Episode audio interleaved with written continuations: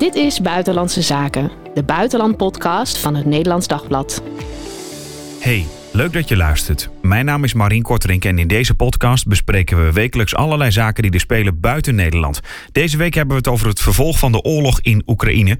Aangeschoven buitenlandcommentator Jan van Benthem. Ja Jan, vorige week hadden we het over het 9 mei. Hè? Dan wordt de dag van de overwinning op Nazi-Duitsland in 1945 gevierd. Maandag was het zover. Hoe heb je eigenlijk naar die parade gekeken? Nou, die was vrij traditioneel. Hè? Heel veel, je had toch wel de verwachting gezien, alle felle discussies op de Russische televisie over een nucleaire oorlog die onvermijdelijk zou zijn. Was er niet echt heel veel nadruk op de nucleaire macht van Rusland. Er kwamen wel grote intercontinentale raketten langs, maar niet echt dat je zegt van nou, anders dan anders.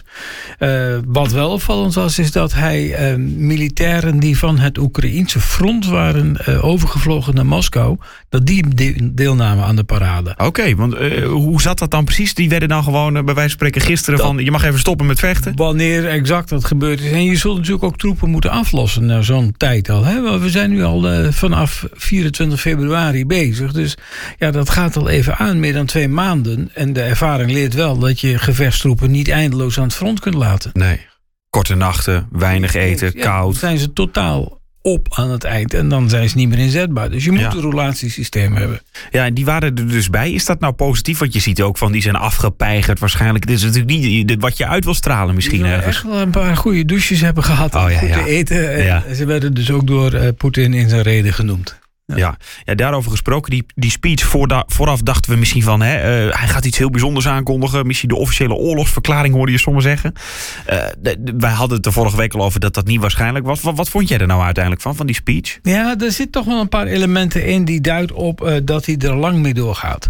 Dat was A, die mensen uit het front van Oekraïne, waarvan hij dus zei van jullie vechten tegen het nazidom zoals jullie voorgangers in de grote patriotische oorlog, zeg maar de Tweede Wereldoorlog, ook het nazisme hebben uitgeroeid. Ja, hij maakte mooi die brug het nazisme en nu ook het nazisme. Jullie strijden tegen de ideologische opvolgers van het nazidom dat zoveel kwaad over de wereld heeft gebracht. Dat zijn dingen die hij dus zei.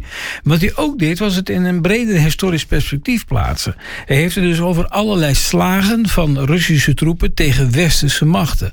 Zoals de slag aan de Borodino met Napoleon, de slagen rond Sint-Petersburg, toen nog Leningrad, Stalingrad. In de Tweede Wereldoorlog, Koersk, een van de grootste tankslagen ooit uit de geschiedenis tegen Nazi-Duitsland. Maar hij noemde daarbij ook nadrukkelijk Kiev en Minsk en Sebastopol op de Krim. Ja. En ook Kharkiv. Dat zijn dus plekken die Oekraïens waren, dan wel in Belarus liggen. Hè? Minsk, hoofdstad van Belarus, van Wit-Rusland. Dat hoort bij Rusland. Dat is het historische beeld wat hij even schetste. Dat is niet echt benadrukt nog direct na zijn toespraak. Maar dat is wel degelijk zeg maar, het patroon van het grote Rusland zag je zich verdedigen in de Tweede Wereldoorlog. En dat is hetzelfde Rusland wat wij nu moeten verdedigen tegen het heropgeleefde nazisme dat dezelfde ellende als toen over de wereld wil brengen. Ja. Hey, en waar maakte jij dan uit op dat het wel lang gaat duren? Dat hij ze nu terughaalt en dan bij wijze van spreken over een maand weer gaat sturen? Nou, die vergelijking maakt met die oorlog die verschrikkelijke offers heeft geëist aan Russische zijde. Kijk, dat zij die parade daar houden en die herdenking is niet anders dan terecht. Want de Sovjet-Unie in de tijd heeft meer dan 20 miljoen doden geteld in de Tweede Wereldoorlog. Sommigen zeggen 27 miljoen zelfs. Burgers, militairen, alles bij elkaar. Daar was ook een deel van door de toch wel wat aparte oorlogsstrategie van Stalin. Je gooit de Russen in de strijd. Ik weet niet of je ooit wel eens die film Enemy at the Gates hebt gezien. Mm-hmm. Over een Russische scherpschutter naar Stalingrad. De ene militair kreeg kogels mee en de andere kreeg een geweer mee. Dat was al wel voorgelaten, maar als die zou sterven, dan zou die ander zijn geweer kunnen pakken, een clip van die munitie erin doen en doorvechten. Ja. Dus er was bijvoorbeeld, ging men ervan uit dat er heel veel dood zou gaan. Op die manier heeft Rusland ongelooflijk veel militairen in de strijd gegooid en ook verloren. Die verliezen waren verschrikkelijk hoog aan Sovjetkant. En over die verliezen gesproken, daar kwam niet echt over te spreken, toch? Nee, maar die vergelijking zat er dus eigenlijk expliciet niet in, maar impliciet wel. Ja. Die Tweede Wereldoorlog was daar zijn zware offers gebracht. Hè? Ja, dat benadrukte hij ook wel. En door die parallel te trekken met die strijd tegen het nazidom toen en het herleefde nazisme van nu, zoals hij dat dan noemt, legt hij ook de verwachting van die oorlog gelijk. Dat is een lange, bloedige, heftige strijd. Ja, want hij wilde eerst zeg maar nooit zeggen van er zijn er ook mensen omgekomen, maar door dit kan hij misschien een soort van alvast even mensen laten warm draaien voor. Het komt ook negatief nieuws. Ook nadrukkelijk aan de orde gekomen. Hè, de nabestaanden van gevallen militairen. Er is net op maandag dan op 9 mei heeft hij een decreet ondertekend dat die een uitkering krijgen. Ook gewonden zal zorg voor worden gedragen. Met andere woorden, hij toont zich dan ook de grote vaderlijke leiders zoals Stalin dat in de gedachte van steeds meer Russen, overigens, ook was. Ja. Ik wou vragen, wat viel er verder nog op? Ik zit nog te denken aan, de Amerikanen kregen ook nog een kleine sneer, hè? Nou ja, er zouden een aantal Amerikanen die wilden meedoen aan die parade, want tot 2014 deden er ook westerse troepen aan die parade mee in Moskou. Dus Amerikanen, maar ook veel Britten. Zo van, we vieren samen de overwinning. Vieren samen de geallieerde overwinning over Nazi-Duitsland. Nou, in 2014 had je dus het inpikken van de Krim, had je het begin van een conflict in Oost-Oekraïne, had je het neerschieten van, maar dat was dan na mei, van de MH17, maar goed, dat hoort bij die start. Toen hield het op. En dus daar ligt de breuk al. Die is nu al 8 jaar geleden. Ja. En sindsdien kwamen ze niet meer. Nou, hij zei van ja, er wilden nog Amerikanen hier naartoe komen, maar dat mocht niet van die Amerikanen. Dat toont dan weer aan hoe ze zich tegen Rusland hebben gekeerd. En dan, de Amerikanen willen als grootmacht alles kunnen bepalen. En dat gaat dan via de NAVO. En dan moet Europa naar de pijpen van Amerika dan. Ja.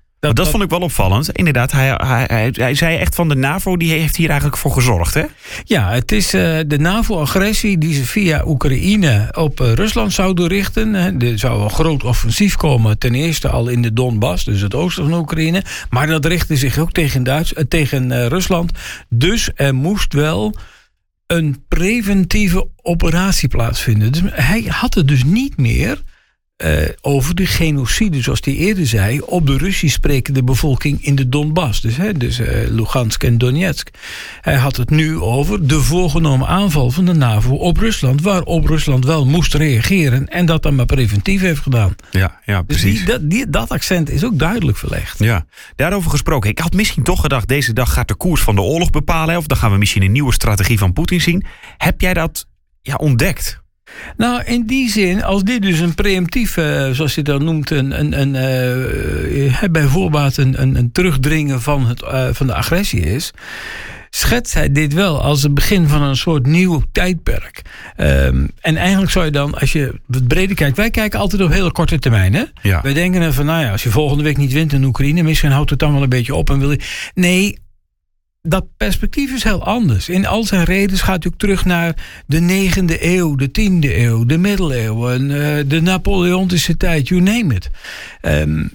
Dus dit is maar een moment in de geschiedenis van het grote Rusland. En eigenlijk als je dus gaat kijken, dan zie je de periode van de Koude Oorlog, die duurde tot eind jaren 80. Denk aan de val van de muur, 89 en 1991, het instorten van de Sovjet-Unie. Je kreeg in de jaren 90 een partnerschap tussen NAVO en Rusland. Ze openden kantoren wederzijds. Daar kwam in 2007 een harde knik in met de tamelijk agressieve reden van Poetin op de vredesconferentie van München. Toen beschuldigde hij in één klap de NAVO van omsingeling van Rusland en het willen inperken ervan. Dus eigenlijk is die periode van pak een beetje 1985, 86... toen het begon met Gorbachev en Reagan samen. En later Gorbachev en Bush, de oude Bush, tot en met de eerste jaren van Poetin nog. Dat is een soort interbellum geweest tussen de Koude Oorlog en de nieuwe, niet zo koude, maar eerlijk gezegd tamelijk hete oorlog in Oekraïne, die dan nu een zeg maar preventieve de reactie zou zijn op de agressie van de NAVO. Ja, jij zegt dus eigenlijk, je moet naar die grote lijnen kijken. Kijk, ik heb alleen maar meegemaakt eigenlijk dat het goed was, de relatie met... Dus dat is 30 jaar, zeg maar. Nee, maar jij zegt eigenlijk, dat was eigenlijk de tijd... dat is een uitzondering eigenlijk. Ja, en geschiedenisboeken in Rusland worden ook herschreven. Er zijn ook allerlei instructies gegaan naar de scholen in Rusland, van zo moet je dit vertellen over de Tweede Wereldoorlog en de tijd daarna. En de instorting van de Sovjet-Unie was een drama. En dat moet worden hersteld. Kijk naar de jaren 90, was chaos. Nou ja, en toen kwam Poetin en die had even tijd nodig om orde op zaken te stellen. En daarna begon hij.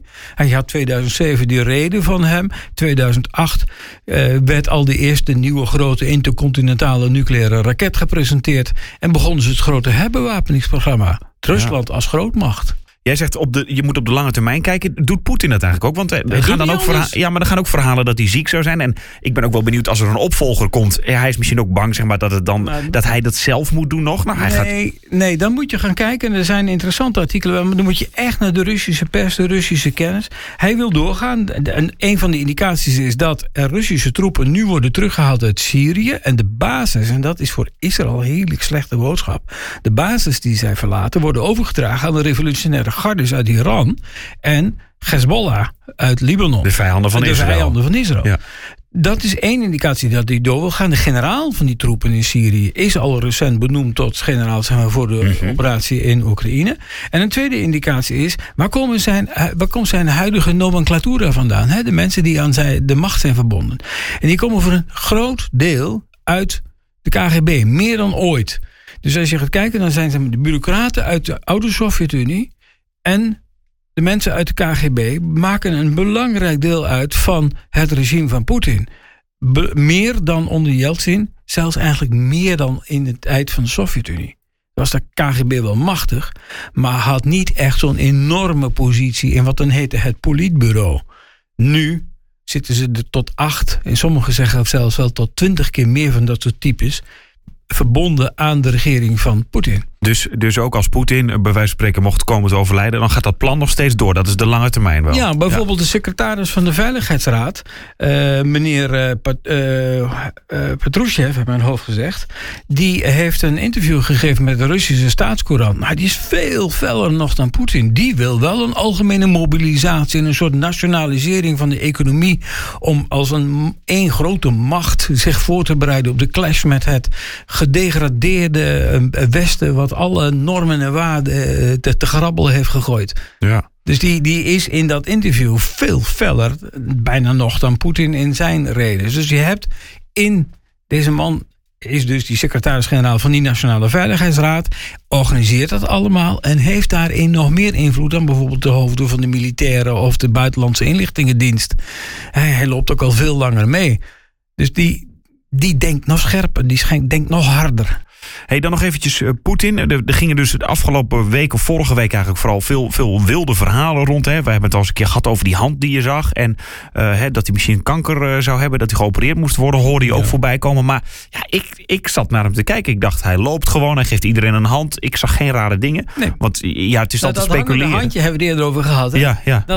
Dat is een KGB-officier leerde zijn hand dichtbij dat deel van de heup te houden waar hij zijn wapen heeft. Je ziet dus meer oud-KGB'ers of FSB-officieren, de opvolger van de KGB, die zie je zo lopen.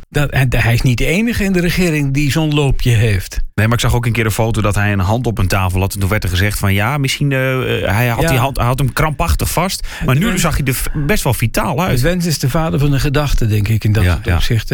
Dat is pure speculatie. Daar kun je echt geen zinnig woord van zeggen. Wat hij doet, is een agenda uitvoeren waar hij al vanaf 2007 en eigenlijk al daarvoor mee bezig was. En de grote schok was, daar hebben we het volgens mij ook al eerder over gehad hier, die revolutie toen in Oekraïne in 2004, die Oranje-revolutie, waarbij toen Yushchenko aan de macht kwam, en die man met dat pokdalige gezicht die over vergiftiging heeft overleefd. Dat is een nachtmerrie voor het Kremlin. Dat je van de troon kunt worden gestoten, tsaar Vlad I, door een publieksopstand. Jij zegt van het is iets van de lange adem, maar dan moet de economie in Rusland bijvoorbeeld dat wel aankunnen. Want anders wordt er in het land zelf waarschijnlijk ook gemord op de duur. Ik zal u een verheugend bericht uit RussianRT.com voorlezen, of althans citeren. Namelijk dat de export van gas door Gazprom naar China in de afgelopen maanden met meer dan 60% is gestegen. En dat kwam vandaag online, volgens mij bij TAS, dat Rusland ook al nieuwe klanten heeft aangeboord voor de olie die Europa wil blokkeren. Er komt een olieboycott van de EU, tenminste dat willen we op termijn. Nou, Rusland is al druk bezig om nieuwe markten aan te boren, om die olie wel aan te kunnen verkopen. En de roebel is inmiddels weer gestegen naar een waarde die het in de afgelopen bijna 3-4 jaar niet heeft gehad. Dus wat dat betreft gaat het goed met Rusland. Tot nu toe heeft de agressie zich flink uitbetaald in gigantische gasprijzen die één op één naar Rusland doorvloeiden. He, want de prijs die je betaalt aan Gazprom, tenzij je lange termijn contracten hebt als meneer Orbán uit Hongarije, Poetin geliefde, ja. En meneer Yushchenko uit Minsk. Die hebben de goede deals. Die hebben uitstekende deals. Ja. Maar anders moet je bedokken nu. En dat hebben we gedaan de afgelopen tijd. Europa heeft voor een belangrijk deel de oorlog gefinancierd. Deze week was in de krant ook een verslag te lezen van correspondent Dag van de Westdorp. Daarin gaat het over die Donbass-regio, waar ja. Poetin op lijkt te focussen. Daar staan de Oekraïners klaar om de Russen op te vangen, las ik in haar reportage. Maar grondtroepen, zeggen ze daar, die zien we eigenlijk nog heel weinig. Het is raketten. Ja, daar zijn we bang voor. Ja, maar kijk, dat was ook een beetje toch wel de tactiek in de tweede helft van de Tweede Wereldoorlog. Je bombardeert de tegenstander eerst helemaal plat. Met artillerie, met luchtaanvallen.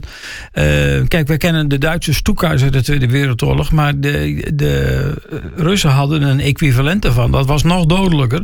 En die hebben ze bij vele duizenden, zelfs 10.000 ingezet. Eerst vernietig je bij wijze van spreken de tegenstander op de grond. En dan ga je er met je soldaten overheen. Ja. Ook na de enorme verliezen in de eerste jaren van een conflict. 1941 begon dat. Rusland had de eerste 2 jaar natuurlijk een leuke deal. Het Molotov-Ribbentrop. Pact. Ja, waarbij zij Polen hadden opgedeeld en Rusland Finland mocht aanpakken en de Baltische Staten mocht annexeren. Hitler van zijn kant dan ook een deel van Polen kreeg en men elkaar niet aanviel. Nou, juni 1941 dacht Hitler daar anders over, of eigenlijk al wel vanaf het begin. Maar Stalin die was eerst toch echt nog verbaasd dat het zo snel gebeurde. Die geloofde het eerst niet. Maar jij zegt, toen deden ze ook eerst raketten. Maar ja, dan heb je dus ook niks meer aan zo'n stad, hè, als die al helemaal plat gebombardeerd is. Nee, of maakt hem dat niet uit? Kijk naar de oorlog in Tsjetsjenië. Ook vooral van de hand van de heer Poetin. Want toen hij nog, vlak voordat hij president werd... je hebt daar eigenlijk 3 fases van die oorlog gehad. De eerste 2 verliepen desastreus voor de Russen. Die werden door de opstandelingen daar aardig aangepakt. De derde was, we walsen het gewoon plat... En daarna herbouwen we het wel. Dat was de Poetin-aanpak. En Grozny is een keurige hoofdstad nu. Ziet er fantastisch uit, met veel geld herbouwd. En de Tsjetsjeense leider Kadyrov is benoemd... net nog in eind maart tot luitenant-generaal in het Russische leger... en is een van de trouwste verdedigers van de heer Poetin. Ja, dus die beschietingen gaan we eerst nog zien, zeg jij. En als het dan helemaal plat is, dan komen de militairen eigenlijk pas. En dan moet je... Kijk naar Mariupol. En die havenstad er aan waar ze al zo lang om vechten. Waar nog een heel klein groepje militairen van het Azov-regiment... zich verzet in de Azovstal metaalfabriek. Ja. En ze voelen zich verraden door de rest van Oekraïne... want ze krijgen geen steun. Maar ja, hoe kan Oekraïne daar komen, zegt president Zelensky. We hebben daar de zware wapens gewoon niet voor. We kunnen niet zomaar naartoe vliegen... met een massale groep aanvalshelikopters. Die hebben we niet. Dus die zitten daar echt helemaal alleen. Burgers zijn nu toch van een belangrijk deel geëvacueerd... En ja, het lijkt erop dat ze zich gaan doodvechten. Of op het laatste moment misschien nog de wapens neerleggen. Maar zij worden echt gebruikt als de emblemen van... kijk, dat zijn de nazi's, die zijn zo radicaal. Ja. Nou, die stad is in puin. Aan God. Maar er is wel de rode, de overwinningsvlag van het Rode Leger gehesen. De overwinningsvlag uit de Tweede Wereldoorlog. Ga je dat in Odessa ook zien? Want dan lezen we over beschietingen. Ook weer met raketten. Belangrijke havenstad. Ja. Belangrijk ook richting Transnistrië in Moldavië. Als je dat doel hebt en doorgaat tot de kust van Transnistrië... dan heb je Oekraïne compleet afgesneden... van zowel de zee van Azov als de Zwarte Zee. Ja, en dan kan het nauwelijks zijn graan meer exporteren, zijn olie niet. Er moet alles via treinen of via buurlanden. Het wordt een stuk duurder en lastiger... En dat is wel degelijk een doel, ja. Maar Odessa is wel een lastige stad voor hen om te veroveren. Als ze nu Mariupol, dat groepje, al niet weten uit te schakelen. Ze hebben grote problemen rond Kharkiv, Kharkov op zijn Russisch. Dat was wel een doel, dat hebben ze niet in handen weten te krijgen. Odessa is nog veel zwaarder verdedigd. Dat gaat nog veel langer duren. Dan heb je dus echt wat hij in zijn reden heeft gezegd maandag. Dan krijg je een soort herhaling van de Tweede Wereldoorlog. Een langdurige, bloedige strijd tegen wat hij dan het nazisme noemt. Of de ideologische opvolgers daarvan. Ja. En daarover over dat Odessa, dat ligt natuurlijk aan de kust. Maar ik denk dat hij bang is ook misschien om nog weer eens een groot schip te sturen. Omdat met dat vorige schip, de Moskva, die werd daar natuurlijk geraakt door Oekraïners. Ja, en vorige week ook nog een geleide wapenfregat. De admiraal Makarov, die is ook in brand geschoten. Het verdere deel van het lot van het schip is nog niet bekend. Behalve dat het geraakt zou zijn door ook weer zo'n Neptune-raket van de Oekraïners. Ja, het is wat lastiger om daar te opereren. Maar aan de andere kant zou Rusland ook een Oekraïns corvet hebben vernietigd. Dus dat gaat wederzijds. Ze hebben allebei die raketten. Ja, het is gevaarlijk om daar te opereren. Ja, als je daar met een groot landingsschip aankomt, dan kan Oekraïne dat treffen. Dus ze doen het liever met een aanval via land, ondersteund vanuit... Nou ja, dan krijg je dus een landbrug vanuit Rusland naar het zuiden toe. En dan uiteindelijk tot Transnistrië. Maar dat gaat echt maanden duren als het tempo zo doorgaat. En dat zal dan toch nog wel weer nieuwe stappen in Rusland vergen. Want ik wilde vragen, wat verwacht jij van de komende week of komende weken? Wat kan je daarover zeggen? Denk je bijvoorbeeld dat bijvoorbeeld dat zo'n stad als Mariupol, dat daar echt het leger wel met grondtroepen ook gaat komen dan? Omdat die stad al bijna kapot is? Er zijn al zware eenheden toegebracht. Ja. Panzerhouwitsers en dergelijke. Ja, ze gaan die Azovstal-fabriek vergruizelen en daarmee ook het verzet wat daar nog in is. Mariupol wil die hebben. Dat is te symbolisch geworden. In Gerson, een andere stad die al was veroverd, wordt nu de roebel wordt ingevoerd als betaalmiddel. En er wordt de Russische wetgeving ingevoerd. Dat zul je dus meer gaan zien. Daar gaat de Russische vlag vliegen naast die van de volksrepublieken Donetsk en Lugansk. En op termijn, als ze die gebieden in handen hebben, willen ze er een referendum houden om zich aan te sluiten bij de Russische Federatie. Dat is de vervolgstap. Besef wel dat een stad als Odessa ligt niet in Donetsk. Nee. En dat ligt verderop, veel meer naar het zuiden toe. Dus dan is het doel al groter dan wat in het begin werd gezegd. Ja, dat is moeilijk om te komen ook, want over land dan moet je eigenlijk echt door Oekraïns gebied ook gaan. Ja, dan moet je... Nou, ze hebben daar een belangrijk deel van te pakken. Hè? Langs die kust dan allemaal. Langs de hele kust. Ze zijn dan bij Mariupol en daar is ook al die rode strijdvlag van de Sovjetleger uit de Tweede Wereldoorlog gehesen. Dus Mariupol ligt nog als een soort doorn tussenin. Rond in de omgeving van Mariupol wordt nog gevochten. En dat ligt al verder naar het zuiden, al richting Odessa.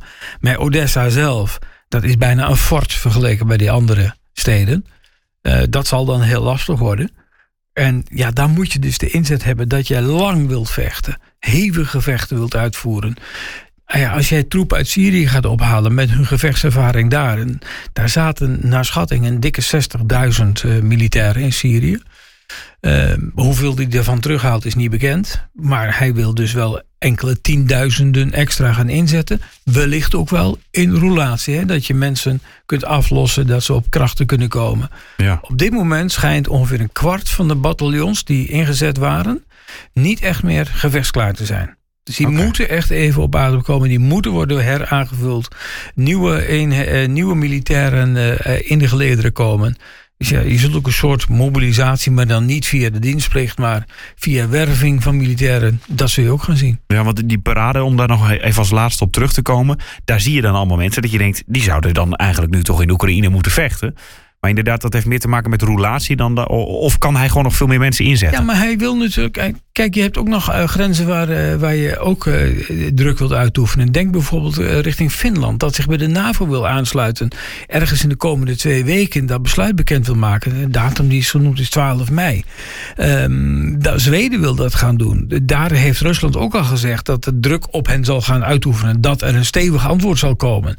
Je hebt de Baltische Staten waar extra NAVO-militairen naartoe zijn gegaan. Daar wil je ook Russische militairen rond zijn grens hebben. Kortom, hij heeft meer grenzen te verdedigen, vanuit Russisch perspectief bekeken, dan alleen Oekraïne. Dus hij wil nog wat mensen achterhouden? Hij moet mensen achterhouden. Wil hij een machtige staat zijn die ook kan reageren op nieuwe acties van de NAVO, zoals dat dan wordt genoemd. Hè? Het integreren van Finland en Zweden. En daarmee verlegt de NAVO dan de agressie naar het noorden. Nou ja, dan heb je een feestelijk lange grens hoor met Finland. Ja, interessante tijden. Dankjewel Jan voor deze week. Graag gedaan. Dit was Buitenlandse Zaken voor deze week. Heb je een vraag of wil je reageren? Dat kan via buitenlandscezaken@nd.nl. Tot volgende week.